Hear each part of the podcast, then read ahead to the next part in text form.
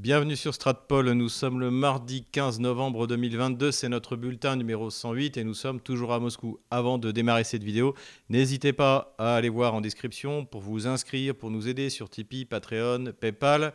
J'ai mis également en place sur Telegram un canal spécial donc, qui s'appelle le Stratpol Exclusif, sur lequel, moyennant souscription, vous recevrez le lien pour pouvoir assister aux conférences privées. La prochaine conférence privée aura lieu mercredi à dix-huit heures, heure française. Donc, si vous êtes déjà sur Tipeee, sur Patreon et sur Paypal, ce n'est pas la peine d'y aller. Mais en revanche, si vous êtes, euh, si vous n'êtes pas encore inscrit et que vous voulez assister au, à ces réunions, eh bien, n'hésitez pas. Et puis, c'est aussi un moyen de soutenir notre chaîne en utilisant euh, Telegram, qui est un, un système alternatif qui sera visiblement plus dur à, à censurer de la part du régime d'Emmanuel Macron, puisque d'ailleurs, bien, on en avait déjà parlé, mais Madame Avia veut censurer Telegram également, comme ils ont censuré O D C, Rumble, et, etc. Vous pouvez également vous procurer le livre noir de la gauche française et Ukraine, pourquoi la France s'est trompée.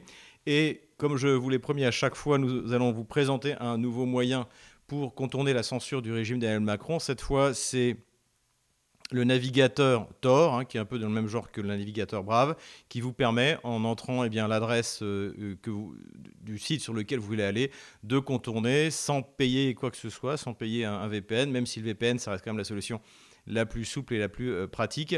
Eh bien, ça vous permet d'aller sur vos sites préférés, Russia Today France, euh, et puis d'aller sur Rumble. Donc euh, voilà, pour l'instant, encore une fois, vous pouvez aller sur euh, Odysee sans aucun problème, la chaîne Stratpol n'est pas encore censuré par le régime. Euh, YouTube a complètement clos notre chaîne. Et vous pouvez aller sur Rumble également, parce que je sais que le débit est meilleur que sur Odysee. Mais pour ça, donc, il vous faut soit utiliser Brave, Tor ou un V P N. Voilà pour ce qui est de la lutte contre la censure. Mais passons maintenant immédiatement au sujet de la semaine. Premièrement, comme toujours, des nouvelles économiques passionnante. Euh, je vais parler un petit peu des sanctions. Alors là, je voudrais vous recommander une vidéo, plutôt une série de vidéos, et notamment la dernière, qui est la cinquième de la chaîne sur YouTube, Trouble Fait. C'est euh, vraiment un bon résumé de toute l'absurdité des sanctions qui ont été mises contre la Russie. Et dans sa dernière vidéo, justement, il, est, il montre la manière dont, en fait, les Occidentaux s'apprêtent à passer outre ces sanctions. Et on en a eu un nouvel exemple assez subtil de la part de Madame Janet Yellen, donc, qui est le secrétaire d'État euh, aux finances du gouvernement américain. C'est un peu le, le Bruno Le Maire euh, américain. Alors, en en plus futé, j'espère.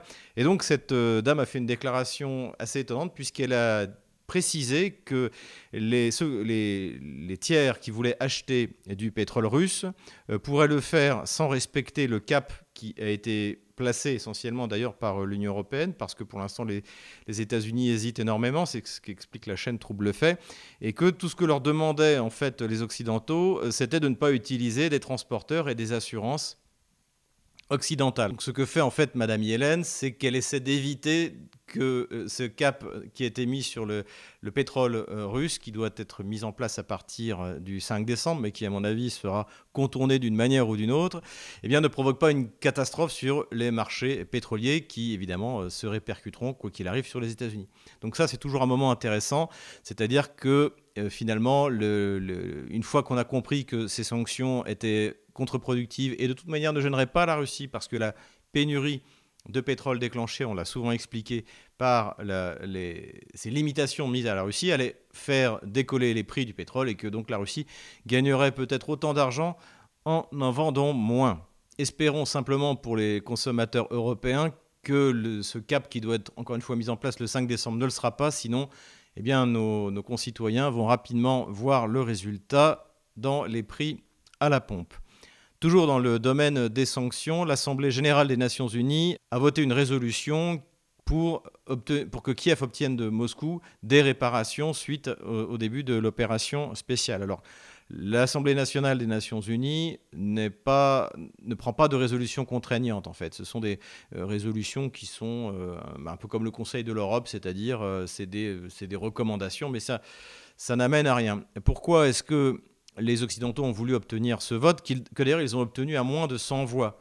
La plupart des pays se sont abstenus et euh, quelques pays amis, notamment la Chine, euh, ont voté contre. Pourquoi est-ce qu'ils ont fait ça ? Il y a deux raisons. Donc, bien sûr, c'est de la propagande, parce que dans les médias, on va vous dire l'ONU vote pour des réparations de la, de la part de la Russie, mais tant que ce n'est pas le Conseil de sécurité, ça n'a réellement pas d'impact. Le, mais je pense qu'il y a aussi une autre volonté, c'est qu'aujourd'hui, l'Union européenne et les Occidentaux, mais surtout l'Union européenne, surtout Madame von der Leyen, veut voler les actifs russes qui ont été gelés. Pour l'instant, ces actifs russes, je les ai expliqués, euh, sont gelés. Notamment en France, on a gelé vingt-deux milliards d'obligations en fait, que la Russie a achetées au Trésor euh, français. Et donc, on a, on a cessé de, d'honorer notre dette. En fait, on est, on est en défaut hein, vis-à-vis, vis-à-vis de la Russie. Le problème, c'est que ça ne suffit pas et que ce que voudrait Hélène, c'est le voler et le donner à l'Ukraine. Donc l'idée pour Madame Yellen, qui a convoqué des juristes pour essayer de justifier ce braquage. En fait, c'est du vol euh, pur et simple. Hein. C'est, maintenant, bon, au sein de l'Union, de l'Union européenne, qui est une espèce d'État, euh, d'immense État socialiste, il n'y a plus de droits de propriété, plus de liberté de citoyens. C'est vraiment l'U R S S, donc plus rien n'est étonnant. Pour le, pourquoi pas le faire à la Russie ? Le problème, c'est que même si jamais, grâce à cette résolution ou une résolution euh, de, du Conseil de l'Europe ou de n'importe quelle assemblée ou, de, ou du Parlement européen euh, est prise, euh, ça consistera, quoi qu'il arrive, un vol. Et ça détruira la confiance des investisseurs potentiels vis-à-vis des dettes euh, du Trésor, des obligations émises, notamment par le, le, le Trésor français. Et c'est d'autant plus important parce que, comme on l'a expliqué, la France est un pays surendetté. C'est le pays le plus endetté d'Europe, je crois, avec, euh, peut-être avec la Grèce euh, et l'Italie. On est à cent quatorze, ça doit être en fait, en réalité, cent trente pour cent du P I B. Donc la France est un pays extrêmement algérien qui a tenu jusque-là en vendant de la dette, des obligations. Mais si jamais elle vole définitivement cet argent qui appartient à la Russie, mais qui, quel est le pays sérieux qui va accepter d'acheter de la dette française ? Est-ce que l'Arabie Saoudite va acheter notre dette ? Sachant qu'en fait, tout d'un coup, si Emmanuel Macron, sur un caprice, parce que euh, les femmes saoudiennes portent des voiles, eh bien, va décider euh, de, de geler les avoirs de l'Arabie Saoudite. Ou ça peut être comme ça pour n'importe quel pays, grand pays riche, capable et suffisamment fou pour encore acheter de la dette socialiste française. Donc, donc voilà où on en est.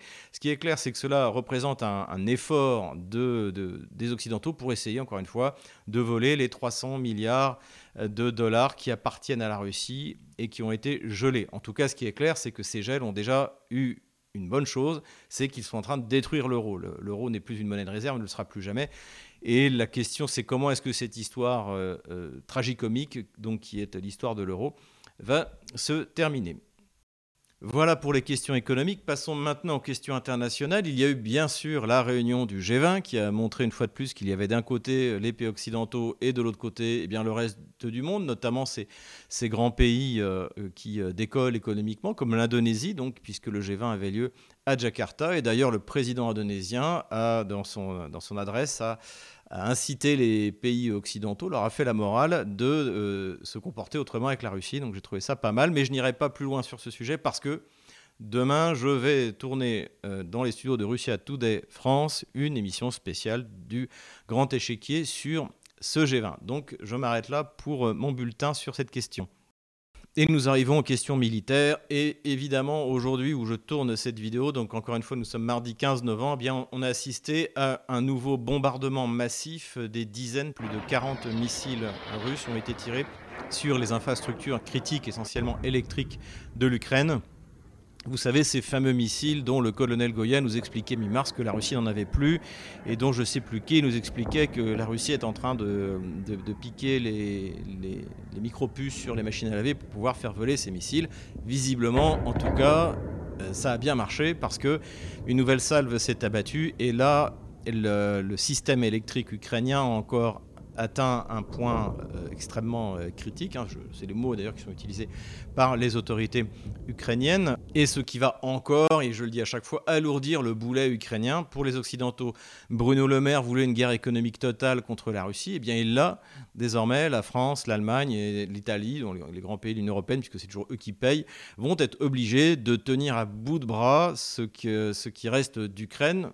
Ça va provoquer, je pense, des centaines, voire des millions de réfugiés en plus en Europe. Donc effectivement, la guerre totale économique est déclarée et je pense que l'Union européenne est bien prête de la perdre.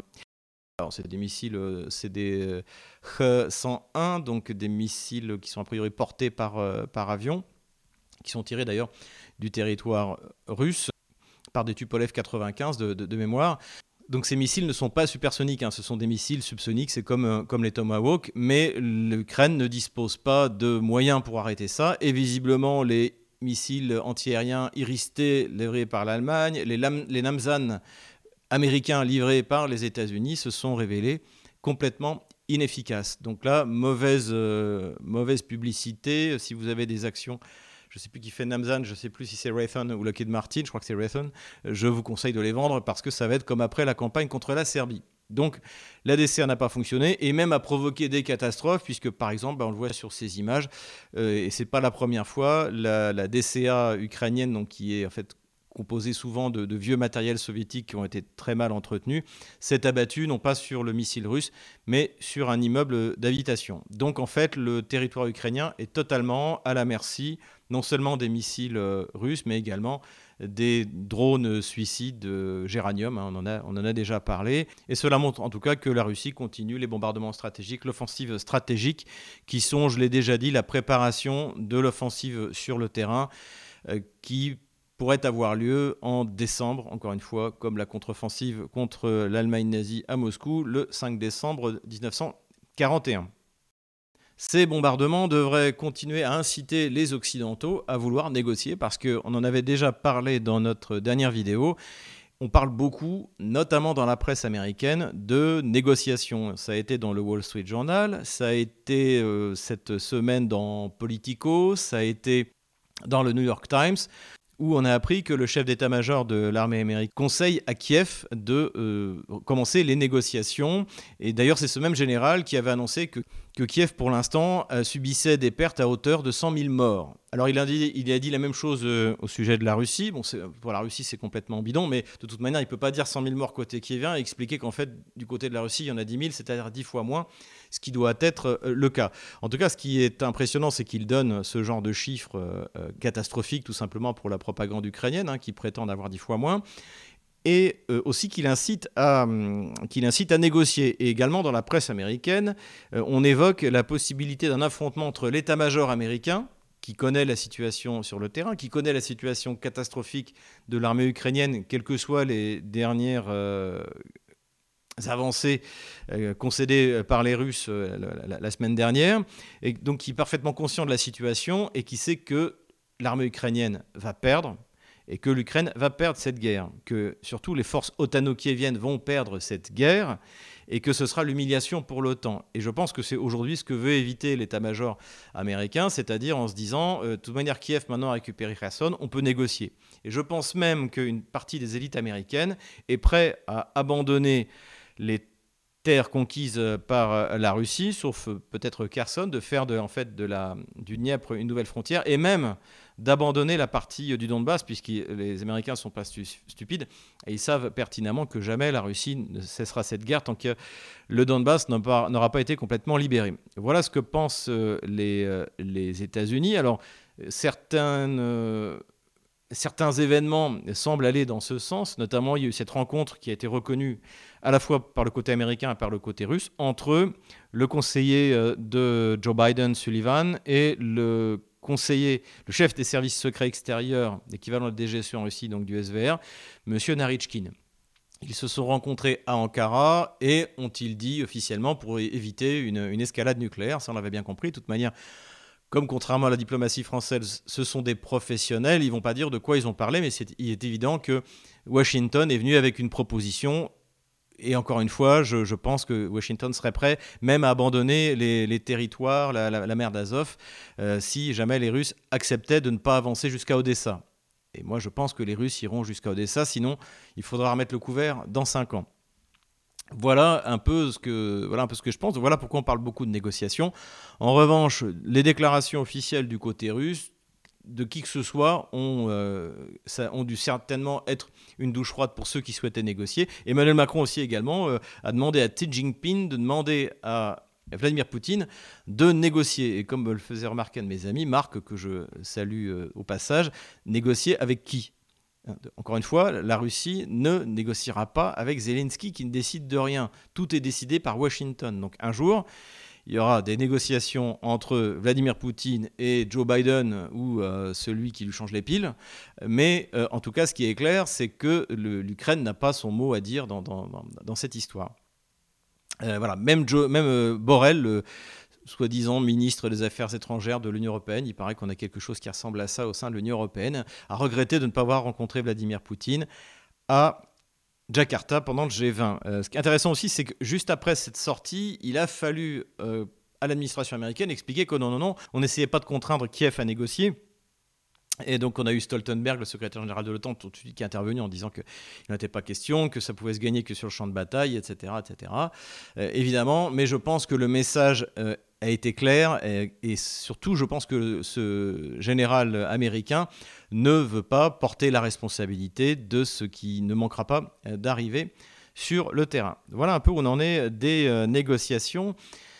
Et ce qui est intéressant aussi, c'est que ça arrive au lendemain de la prise de Kherson. Donc évidemment, du côté américain, voilà, les Russes ont, ont perdu Kherson, les, les, on peut dire que les Kieviens ont sauvé la face, les Russes euh, ont une bonne raison d'aller négocier, si jamais surtout on fait euh, des euh, concessions.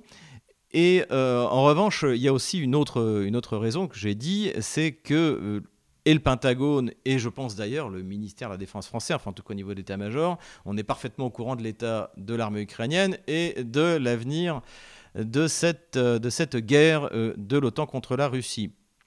Et d'ailleurs, je recommande alors pour les anglophones les analyses du colonel Macgregor, donc qui est un ancien du ministère de la Défense américain sous Trump, et qui intervient, alors lui, il y a beaucoup plus de liberté d'expression, euh, euh, c'est pas idéal, mais par rapport à la France, c'est même pas comparable. En France, on a...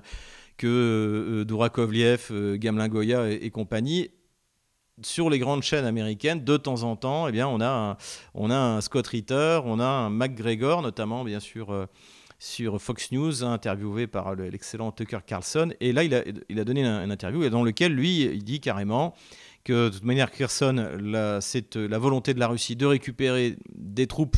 Et ça, c'est vrai que c'est une chose que je n'avais pas dit, mais des troupes d'excellente qualité. Il y a des parachutistes, il y a des gens qui ont une expérience de huit mois de la guerre, qui ont besoin de se reposer, qui ont besoin euh, et aussi de, d'encadrer, euh, le, encore une fois, cette armée euh, de, de mobilisés qui est en train de se mettre en place, qui s'entraîne. Je vois les images euh, de l'entraînement, c'est quand même quelque chose d'extrêmement sérieux, ça fait...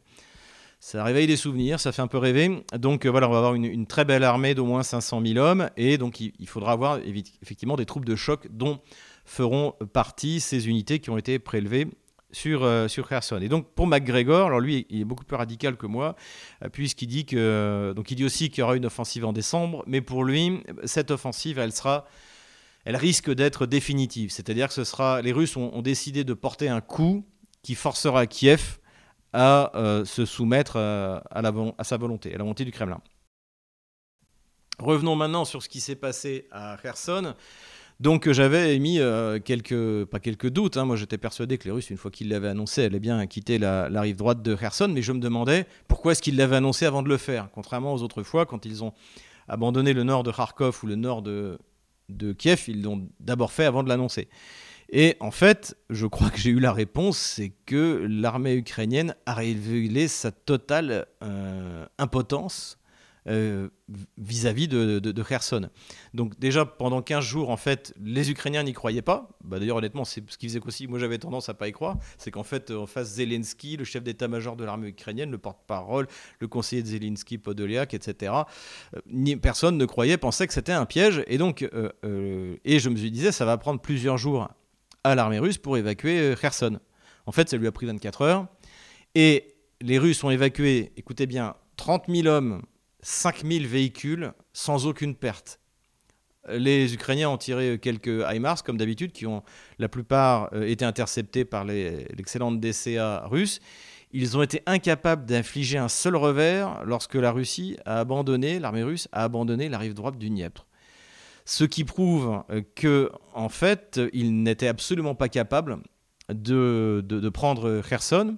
Ce qui est évident, c'est que euh, Sourovikine le savait, et c'est pour ça d'ailleurs qu'il s'est permis euh, le luxe d'annoncer avant de le faire l'évacuation de, de, de l'armée russe. Et d'ailleurs, l'armée ukrainienne a été terrorisée pendant quasiment quarante-huit heures et, et, et a très peu avancé sur le terrain, parce qu'en plus, chaque fois qu'elle avançait, elle se faisait détruire. Parce que malgré tout, les Russes ne sont pas si loin.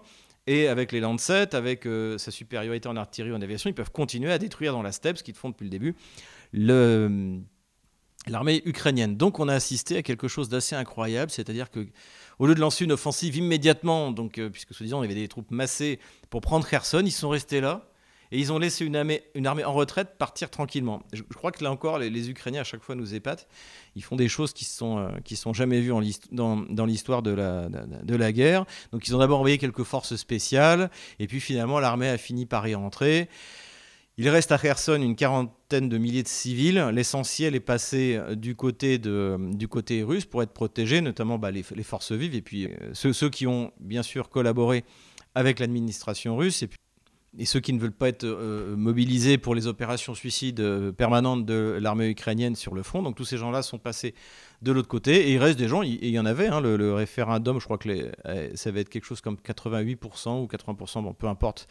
Donc il y a, il y a des gens qui, qui étaient encore pro-kieviens, très peu, d'ailleurs on a vu, c'est pas du tout la libération de Paris, hein, contrairement à ce que certains, ce que certains ont dit, et euh, on a vu des scènes assez tristes qui ont été montrées d'ailleurs dans les médias, dans les médias occidentaux, mais là évidemment ça les choque pas.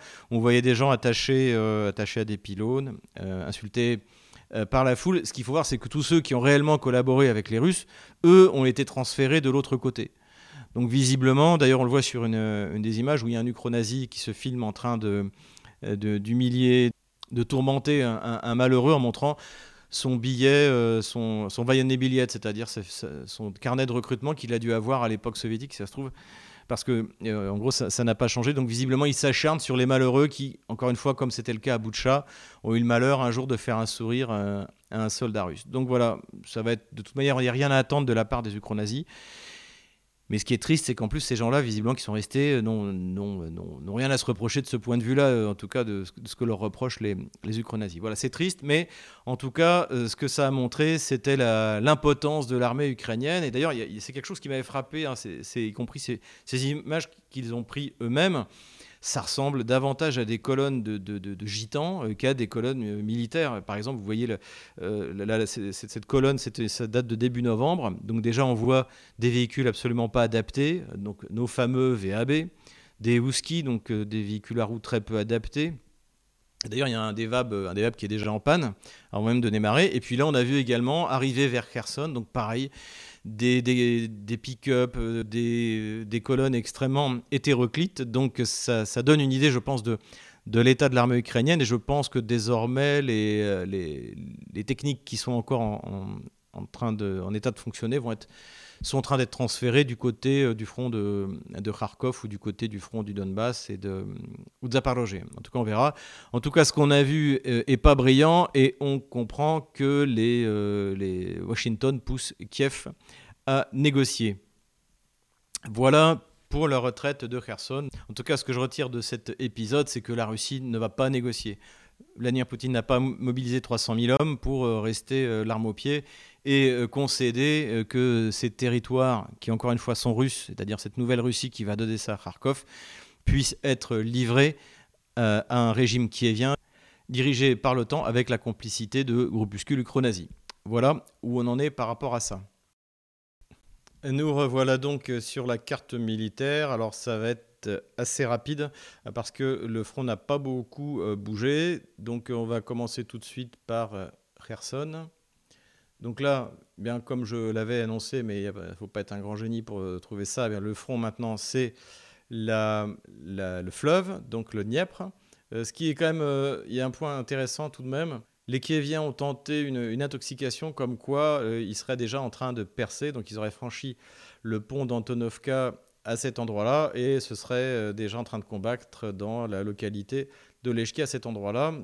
Donc ça a été la fausse nouvelle qui a été répandue dans la soirée cette nuit, et puis au petit matin, R I A Novosti a envoyé les images de, de Lechki, et on voit que eh bien, tout se passe bien. Donc euh, voilà, les Ukrainiens n'ont pas franchi le Dniepr, je pense qu'ils ne le franchiront pas parce qu'ils n'en ont pas les moyens, même si les Américains leur livrent les quarante barges blindées qu'ils leur ont proposées. La Russie a la totale supériorité aérienne, une artillerie euh, qui joue à dix contre un et vraisemblablement maintenant à quinze contre un, d'autant plus qu'il y a un gros problème de munitions pour l'armée ukrainienne, à tel point que Washington est en train d'essayer de racheter cent mille obus de cent cinquante-cinq millimètres à la Corée du Sud. Ça a été annoncé Payreactor, donc sachant que la Corée du Sud, en principe, n'est, n'est pas d'accord pour fournir de, de l'armement à l'Ukraine. Donc ça voudrait dire que les Américains l'achèteraient sans dire où ça va être livré et qu'ils le livreraient quand même à l'Ukraine, ce qui est euh, normalement interdit dans le commerce des armes puisqu'il y a un certificat d'utilisateur final et vous n'avez pas le droit de vendre une arme si vous n'avez pas l'autorisation de celui qui vous l'a euh, vendue. Voilà. Donc on va voir, bon, je ne pense pas que ça dérange tellement les Américains, mais... Hein, sachant que cent mille obus, c'est, ça peut être deux jours de consommation pour l'armée russe et euh, guère plus de, de dix jours pour, euh, pour l'armée ukrainienne. Donc ça ne suffira pas à gagner la guerre. Et aujourd'hui, eh bien, toutes les livraisons d'armes sont en flux tendu euh, puisque la plupart des, des systèmes ukrainiens sont désormais des systèmes de l'OTAN. Encore une fois, nous avons affaire à une armée otano-kievienne. Donc tout a été plutôt calme le long du Dniepr. Pas de tentative de s'emparer euh, des nerfs Godard. Les Kieviens sont en train de redéployer leurs forces sur cette ligne de front, hein, les forces qui étaient dans la région de Kherson, et, et les Russes, en, les Russes en, en font autant. Pas de grandes avancées, mais des petites avancées qui comptent sur le front sud euh, du Donbass. D'après l'état-major ukrainien, les Russes auraient lancé une attaque contre ce village de Vremovka. C'est pour ça que j'ai un peu décalé la ligne, ça ne veut pas dire que le, le village est pris, et quand, quand généralement je, pa- je coupe au milieu d'un village, ça veut dire qu'il y a des combats dans ce village-là. Donc les Russes seraient, continueraient d'avancer dans cette euh, direction. Du côté d'Ougledar, donc dans la même zone, hein, Ougledar c'est ici, la ville de Pavlovka, qui est en fait plus grosse qu'Ougledar, euh, mais qui est en contrebas alors que Ougledar est plutôt sur les hauteurs, a été complètement prise et nettoyée par les... troupes russes, donc euh, ce qui va contribuer encore à isoler Marinka. Cette fois, c'est, l'isolement est fait, et ce qui fait que, d'après les informations, les Russes seraient également en train d'avancer du côté de Vodiane. Là, on est, on est euh, à un bout de la ligne Maginot. Alors, pas la plus fortifiée, mais c'est tout de même significatif. Et surtout, là, les Russes seraient, donc c'est pour ça que j'ai, j'ai euh, sans que ce soit confirmé, mais ils seraient en train de combattre à l'intérieur de Novo-Mikhailovka, de s'en emparer. Donc là aussi, c'est important, c'est la ligne Maginot, et ça avance bien. Pour le reste du front, donc confirmation, Opitne ici a bien été libéré et Vodiane est en train de tomber. Donc petit à petit, Avdiivka est en train d'être encerclé. Ce qu'il faut espérer, c'est que les Kieviens soient aussi stupides qu'avec Mariupol et qu'ils décident euh, de faire un Festung Befehl, hein, une forteresse, et ce qui permettra à l'armée russe de faire euh, quelques centaines, pourquoi pas quelques milliers de prisonniers. Il serait euh, au moins deux mille ici. Alors, en tout cas, bon, pour, de ce qu'on en sait. On remonte toujours vers le nord. Ici aussi, je n'ai pas plus de détails, mais visiblement, les troupes de Wagner avancent dans leur encerclement de cette forteresse, mais je n'ai pas de détails particuliers. De toute manière, on a tout avec deux trois jours de retard. Je pense que c'est, c'est délibéré. Ici, c'est pareil, les combats continuent. Ce n'est pas qu'il ne se passe rien, mais pour l'instant, pas d'avancée notable depuis la prise de Belogorovka par les troupes russes. Sur le front... de, disons, de Kharkov. Donc, hein, euh, les Ukrainiens, euh, tous les jours, lancent des offensives qu'on pourrait quasiment appeler de suicide, qui leur coûtent extrêmement cher, mais visiblement, peu importe. Ce qu'on avait dit la dernière fois, c'est confirmé. On a eu, euh, on a eu quelques images. Donc, je montre juste la, la première partie parce que c'est intéressant. Le véhicule qu'on voit là, c'est un Bushmaster. C'est un véhicule australien qui est fait, comme son nom l'indique, pour aller, euh, pour manœuvrer dans le bush et pas pour faire la guerre dans la boue du Donbass. Donc, euh, c'est le genre d'opération qu'on a, qui sont, ces véhicules sont jetés à découvert. En plus, je l'ai dit, la, la verdure a quasiment disparu des arbres, donc c'est, euh, c'est, c'est extrêmement difficile. Et c'est, c'est, c'est des offensives qui coûtent très cher, très très cher. Ce qu'il faut bien garder à l'esprit, c'est que toute cette zone-là est une zone grise, c'est-à-dire que les localités passent du côté russe, passent du côté ukrainien un jour sur l'autre, notamment que les Russes appliquent toujours la tactique qui leur a bien réussi, c'est de se retirer, de faire donner leur artillerie, de revenir, et cetera, et cetera. Donc, il y a des gros combats, euh, notamment autour de Makiivka, qui au- aujourd'hui, par exemple, est entre les mains des Kieviens et demain peut repasser entre les mains des Russes. Mais pour l'instant, les Kieviens n'ont toujours pas réussi à pousser jusqu'à Krymina ici ou à Svatové ici, ni même d'ailleurs cet axe qui relie les deux villes et donc qui est, qui est en fait la, le, la, ligne logistique, la ligne logistique qu'il faudrait atteindre. Donc, voilà, donc pour l'instant, comme l'a dit le général Sourovikine la semaine dernière, le front est stabilisé. Voilà où on en est au quinze novembre deux mille vingt-deux. Je supprime la ligne de front de la semaine dernière et voilà à quoi ressemble le front aujourd'hui. Voilà, j'espère que cette vidéo vous a plu. N'hésitez pas à vous inscrire dès maintenant sur Tipeee, Patreon et Paypal, et également sur Telegram pour participer à notre réunion privée qui aura lieu demain à dix-huit heures, heure française. Et voilà également le livre noir de la gauche française, Ukraine, pourquoi la France s'est trompée. Et sinon, à la semaine prochaine pour le bulletin cent neuf.